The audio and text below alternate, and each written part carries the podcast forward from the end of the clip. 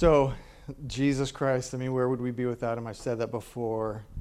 Thank you, Stephen, for the music, aligning our hearts with the truth of the gospel before we, before we hear the word. I've heard that it's important that we, on a daily basis, we ourselves preach the gospel to ourselves because we live in this world where um, the enemy is lying and Jesus Christ is, as, as it's been said, a, the truth teller in a world of lies. We need to preach the gospel to ourselves. I want to just look at some elements, aspects, I suppose, of the gospel. But let's pray first. Jesus, we are um, thankful that we can address you. We're thankful that one day we'll be able to stand right before you and, and see you in all of your glory without perishing. And we're thankful for your word. And I personally need the enabling of your Holy Spirit to say the truth. May it bless our hearts and encourage us. Lord, there may be areas in our hearts that are in need of restoration, areas of our lives that are in need of restoration. We live in an incredibly broken world. Nothing is as it should be.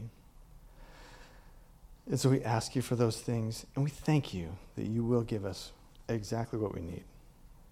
Please keep from us anything that's unprofitable tonight, but only those things that would glorify you in Jesus' name. Amen. So, as I was saying, I want to look at uh, two men in the Bible, um, just briefly David and Peter. Um, and good news for you, I have to be somewhere.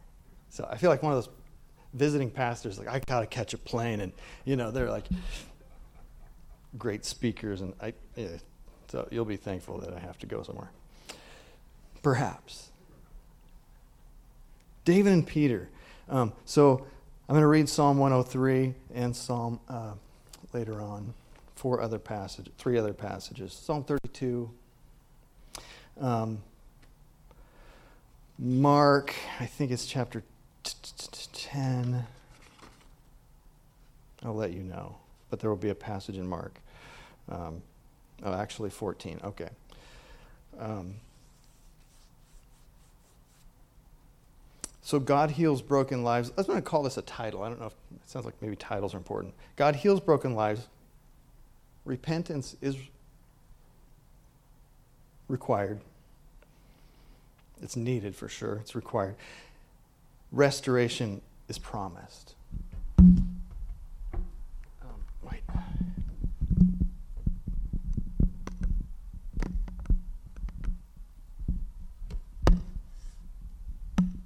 Can't even turn it off, John. Where are you? Oh. Um, so, Psalm 103, starting in verse 8, it says, The Lord is merciful and gracious, slow to anger, and abounding in steadfast love. He will not always chide. I think the New King James says, will not always strive with us, nor will he keep his anger forever, nor does he uh, deal with us according to our sins.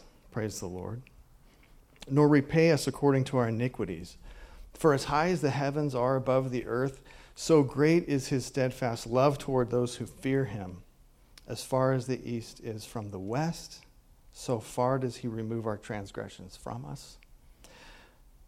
As a father shows compassion to his children, so the Lord shows compassion to those who fear him. For he knows our frame, he remembers that we're dust. So, no doubt, next to Moses, Abraham perhaps, there's probably no greater hero in the Old Testament than David. Um,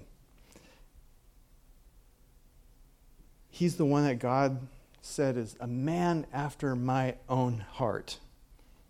He's the sweet psalmist of Israel.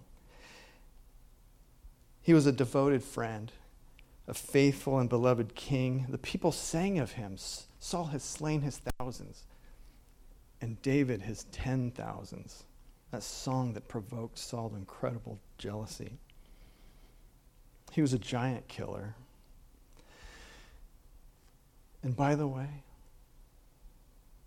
giant killer Christians breed giant killer Christians. Find them. Weak sauce Christians breed weak sauce Christians. Don't be that. He, he knew even at a very young age that his successes were attributable only to God. Before he went and slew Goliath, he remembered it was the Lord, you know, that gave me great success against those beasts. And it was this understanding that David had that grew immensely as he grew old. But he would have also eventually learned his failures were attributable only to himself. This is kind of where we're heading. David would be revealed by the word of the prophet Nathan as the man. What man? Well, the guilty man. Nathan, the prophet, he had come to David. He had told him a parable, if you will. Um, it's not a complicated parable, um, but it rather clearly indicates the guilt of David, uh, which David has uh, a little trouble catching on to. Um, and then Nathan flatly tells David that the guilty party in the story is David. It, it's a moment of great pause. It's a moment that would fit perfectly in a motionless, um, like a really s- still scene in a movie, silent, motionless. You're the man. And he realizes he's the man. I'm talking about his sin in um, 2 Samuel 11, his sin of adultery with Bathsheba. Nathan comes to him.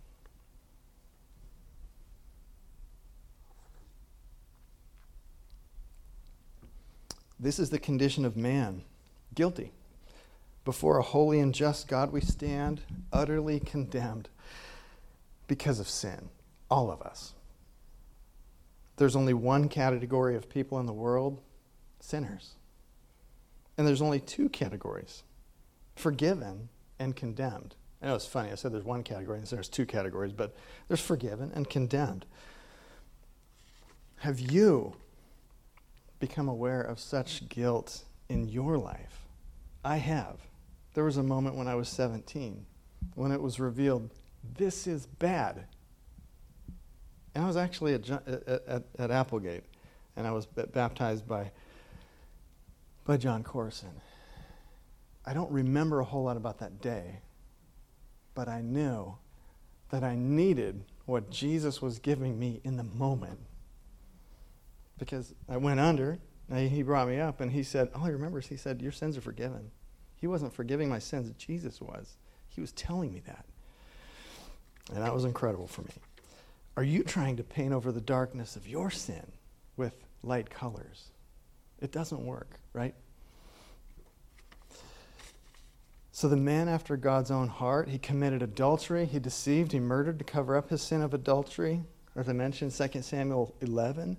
But oh, how the sweet psalmist of Israel would come to communicate by inspiration of the Holy Spirit, by the work of God in his life, throughout the Psalms, the graceful, merciful, compassionate, loving, holy nature of God the restorer of all things broken. Such important and satisfying food for our souls. Are you broken? Are you fading under the weight of self sufficiency, control? Are you fading under the weight of sin? Or is the day of adversity threatening your senses of um, hearing or sight or even mobility? threatening your ability to function? Can you feel it in your bones? Well, repentance is required. This was one of the first Psalms that I committed to memory. And I love it because it's, it's David saying these things regarding his sin and it says, Blessed is the one whose transgression is forgiven, whose sin is covered. Blessed is the man against whom the Lord counts no iniquity, and in whose spirit there is no deceit. Check this out. For when I kept silent, my bones wasted away through my groaning all day long. For day and night your hand was heavy upon me. My strength was dried up as by the heat of summer. I acknowledged my sin to you, and I did not cover my iniquity. I said, I will confess my transgressions to the Lord, and you forgave the iniquity of my sin. You want to notice that. You really want to notice this. I said, I will confess my transgressions to the Lord, and you forgave the iniquity of my sin. There's nothing in between. That's great news. So, what glory, you know, we can lavish upon God for his restorative work in the life of this man, David. Well, um,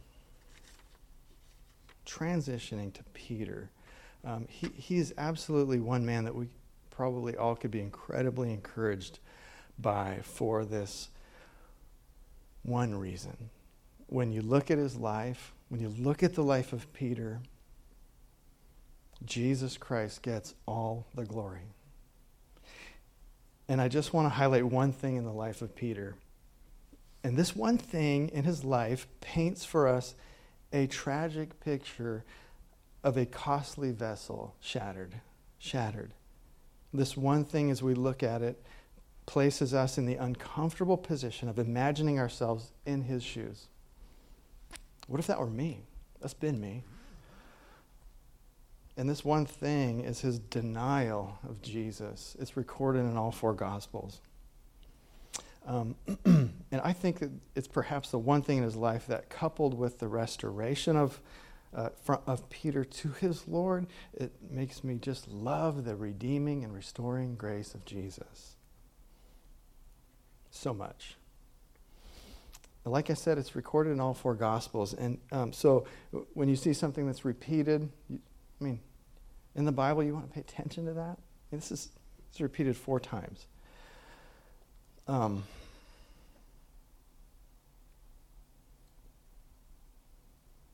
now, Jesus said there's only one thing that a person will not be forgiven for.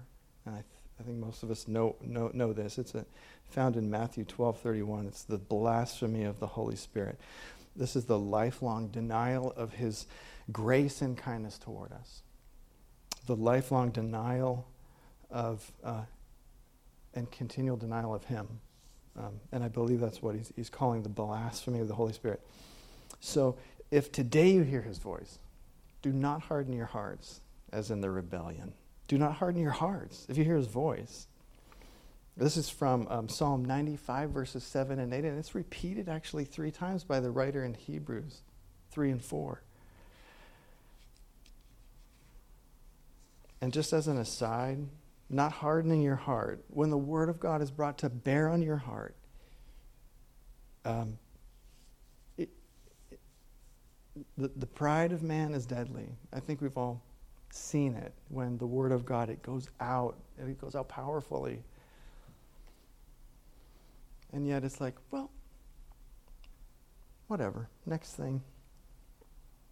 But God opposes the proud, but gives grace to the humble. Um, and, and, I think Peter's denial of Jesus is a rough bit of road for us. Um, you want to turn there. Mark 14. Mark 14. And I like the account in Mark's gospel for one reason, one specific reason. You'll find out. and it's in verse 66.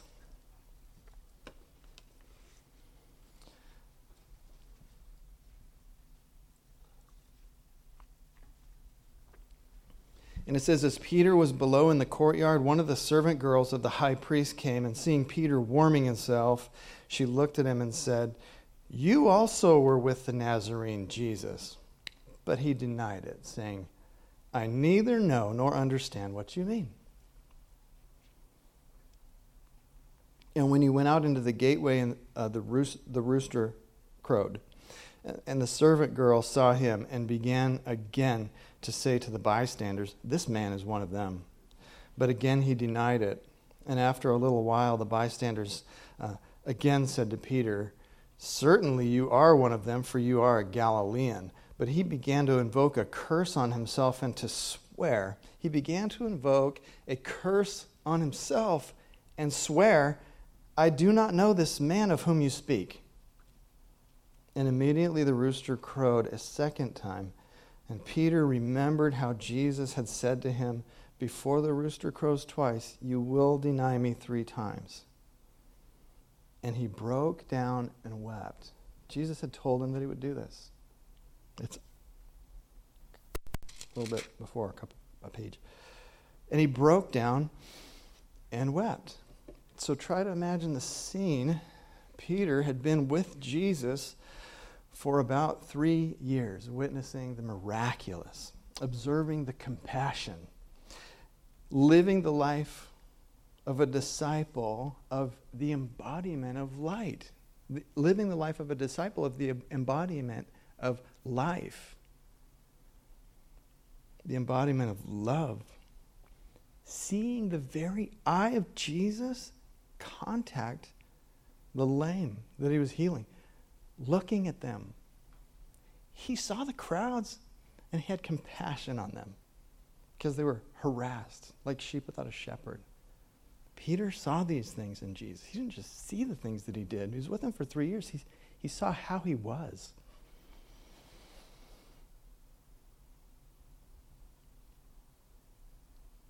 Peter would remember standing on the surface of the sea with Jesus, right?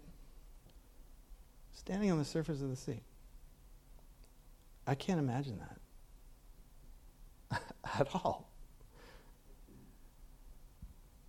And now Peter broke down and wept. Think of it the continual denial of Jesus, which, should it continue on through the final heartbeat of man, ends in the soul's disposition into the lake of fire, eternally separated from God. Peter's denial of Jesus broke him, brought him to tears, and I would say they weren't tears that sunglasses would hide. I was crying. I, I, I doesn't take much to get me to cry. and we were at a wedding. We were at a wedding this last weekend, and I watched the bride and the groom do, uh, after the, the vows were exchanged do uh, communion together, and they played a song. I don't remember the name of the song. You've played at Everest. It's a, it's the bened, it's the benediction song, but it has a different.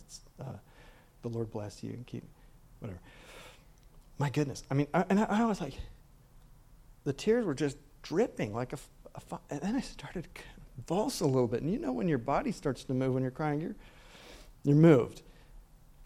I think Peter's beyond that kind of weeping. I think he's he, he's totally broken.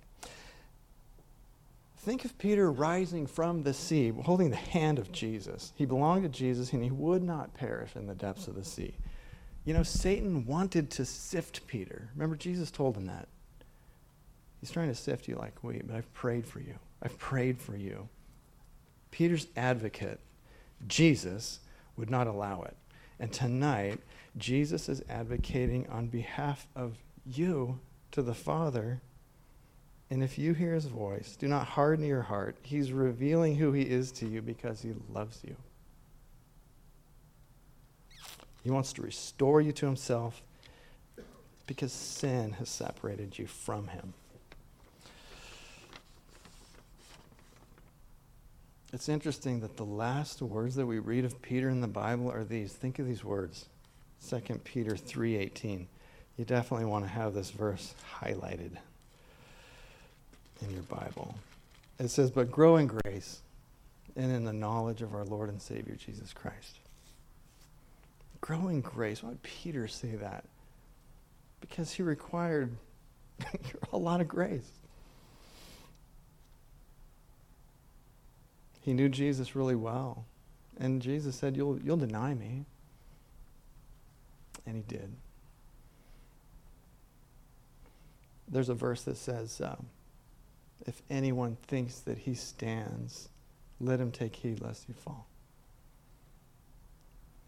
Listen to this quote from um, Alistair Begg. He says, You will never know who you are, why you're here, or what you're doing in this world until you gaze into the face of God as revealed in the person of Jesus Christ and acknowledge him to be who he is. Another one of my favorite verses, verses, easy to remember where it is if you can remember 2, 4, 6. It's in 2 Corinthians 4, 6. And I love this verse because it says, For God who commanded light to shine out of the darkness. He, he just commanded light to shine out of the darkness. It says, For God who commanded light to shine out of the darkness has shown in our hearts to give the light of the knowledge of the glory of God in the face of Jesus. Until you gaze into the face of God, revealed in the person of Jesus, and acknowledge him to be who he is. I love, I love that quote. And I want to finish with an illustration. I just breathed a sigh of relief. I had no idea how long um, I would need. Um, illustration from Jeremiah 18.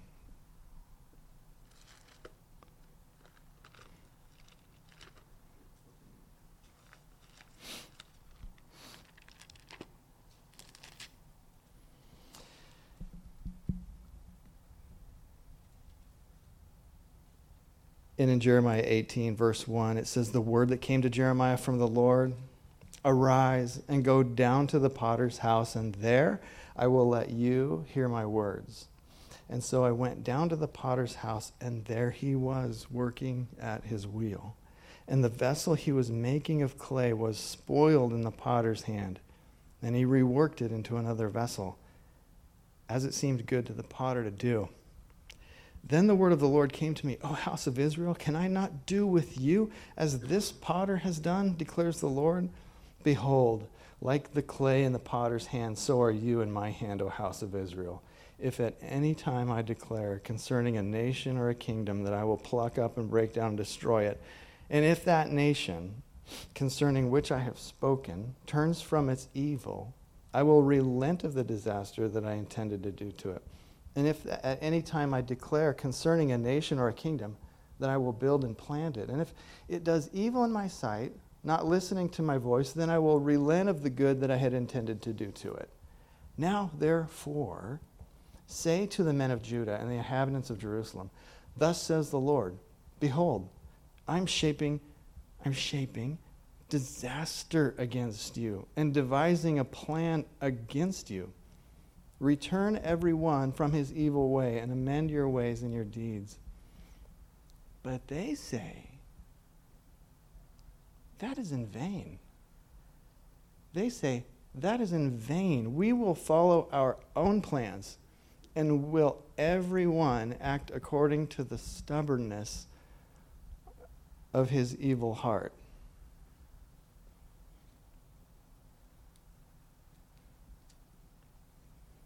Flat out rebellion. I want you to bear with, okay. I really want you to bear with this um, little commentary on this Jeremiah 18 because I've read it several times over the years and I really appreciate the insight. This guy's name is F.B. Meyer. He says, One day, Beneath the impulse of the divine spirit, Jeremiah went beyond the city precincts to the valley of Hinnom on the outskirts of Jerusalem, where, in a little hut, he found a potter busily engaged at his handicraft. Behold, he wrought a work on the wheels. Amid the many improvements of the present day, the art of pottery remains almost as it was as many centuries before Christ as we live after. As the prophet stood quietly beside the potter, he saw him take a piece of clay from the mass that lay beside his hand, and having kneaded it to rid it of the bubbles, placed it on the wheel, rapidly revolving horizontally at the motion of his foot driving the treadle. From that moment, his hands were at work within and without, shaping the vessel with his deft touch, here widening, there leading it up into a more slender form, and again, opening out the lip. So that from the shapeless clay there emerged a fair and beautiful vessel, fit for the temple court or the royal palace. When it was when it was nearly complete, and the next step would have been to remove it to await the kiln through a flaw in the material, it fell a shapeless ruin. Some broken pieces upon the wheel, and others upon the floor of the house. The prophet naturally expected that the potter would immediately take another piece of clay and produce in its yielding substance the ideal which had been so hopelessly marred under his hand. Instead of this, however, to his astonishment and keenly excited interest, the potter, with scrupulous care, gathered up the broken pieces of clay and pressed them together as at the first, and placed the clay again where it had been laid before, and made it again into another vessel, as seemed good to the potter to make it. Perhaps the second vessel was not quite so fair as the first might have been. Still, it was beautiful and useful. It was a memorial to the potter's patience and long suffering of his careful use of material and his power of repairing loss and making something out of failure and disappointment. O vision of the long suffering patience of God. O bright anticipation of God's redemptive work. O parable of remade characters and lives and hopes. To us, as to Jeremiah, the divine thought is flashed Can I not do with you as this potter, saith the Lord? Behold, as the clay is in the potter's hand, so are you in my hand, O house of Israel. The purport of this vision seems to have been to give his people hope that even though they had marred God's ideal, yet a glorious and blessed future was within reach and that if only they would yield themselves to the touch of the great potter, he would undo the results of years of disobedience, which had marred and spoiled his fair purpose, and would make the chosen people a vessel unto honor, sanctified and meet for the master's use.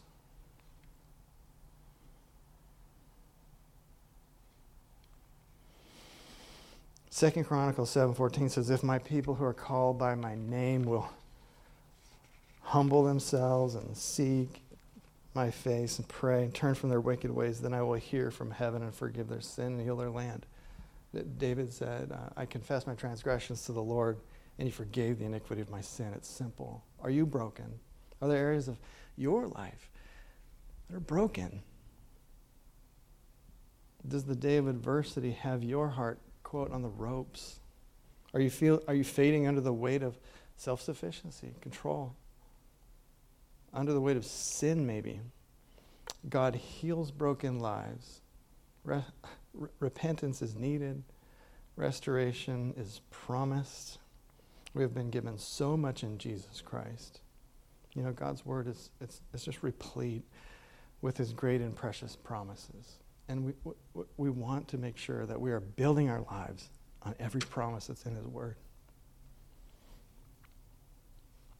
We can count on him absolutely and completely.